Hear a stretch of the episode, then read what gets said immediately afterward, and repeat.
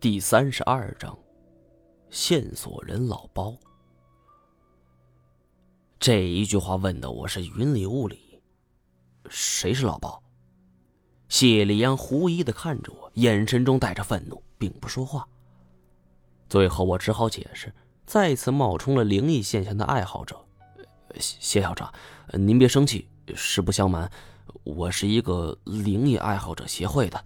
这次专程从云南赶来，想了解魔山鬼道的事情，不知道你知道当年的事吗？听我这么说，谢里阳有点气足。原本以为是一个上门求学的财神爷，没想到只是打听事情。看他这模样，要不是我喝了一口面前的茶水，这杯茶他都得要回去。良久之后，他才道。按理说，我不该回答你，不过看你也不容易，大老远来了，我就跟你说了吧。十七年前我就住这儿，不过那时我没办什么学校，这儿还是个画室，紧邻长江，写生方便嘛。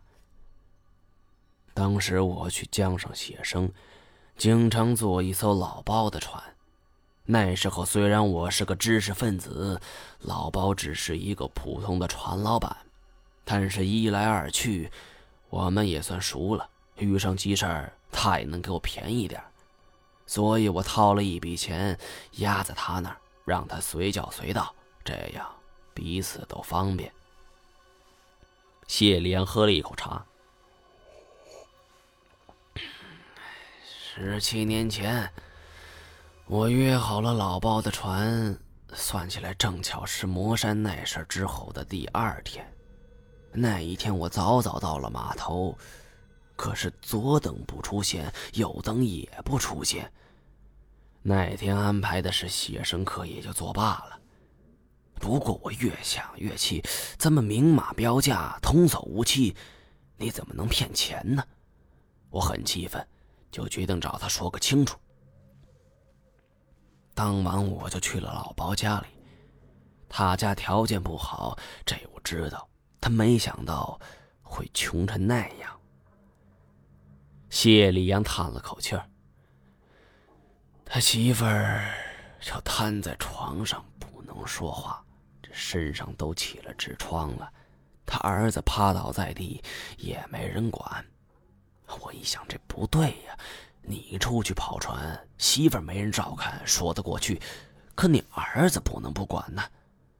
他平时跑船的时候，儿子都放船上。今天这是怎么了？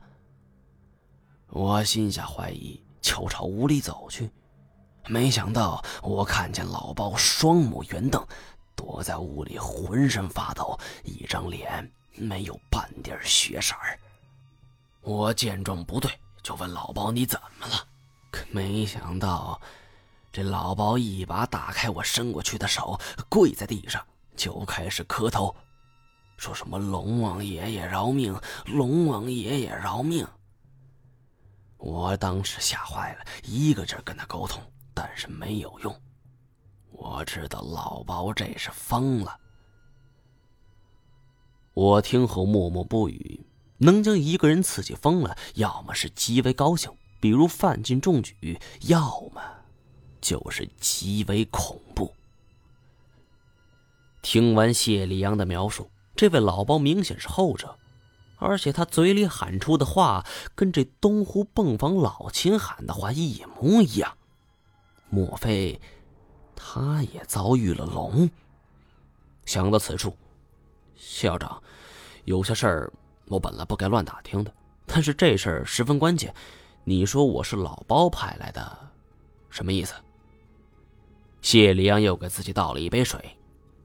老包成了这样，我有点心痛。那笔预存款我也不想要了，留着给他治病吧。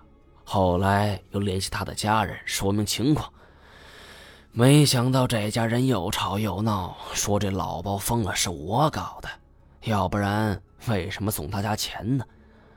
后来还告到法院，虽然说最后法律给了我清白，但是这几年他们家人一直在闹，尤其是他的母亲，简直就是一个典型的落后老太太。我一个知识分子，总不能跟如此愚昧落后之人一般见识吧？只是近几年老太太身体不行了，听说是食道癌，这可好，瞧不出来了。所以我一提龙，你就怀疑我是包家派的。谢立阳毫不避讳点点头。我又问清了老包家地址，谢立阳写给了我。最后还说了一句：“小心点儿，他们家人可不好惹，不是一般人能够对付的。”我笑了一下：“放心吧，谢校长，我也不是一般人。”从龙逸轩出来后，我脑子里只有一个念头：这个老包一定知道什么。不过谢立阳的话多少给我提了个醒，他们家人如此刁蛮，我该如何是好呢？我一边走着，一边思索对策。一抬头就看见停泊在港口处的小渔船。这些小渔船平日里承担着渡船的作用，尽管不是渡这公家的船，但是私人招手非常方便，有点像是水上公租车。不知不觉，我靠近了码头，马上一个红脸汉子就迎了上来：“老板，用船吗？”我看看四周繁忙的景象，有人在装货，有人在卸货。这个红脸汉子看上去五大三粗的，模样还算朴实。哎，伙计，我向你打听个事儿。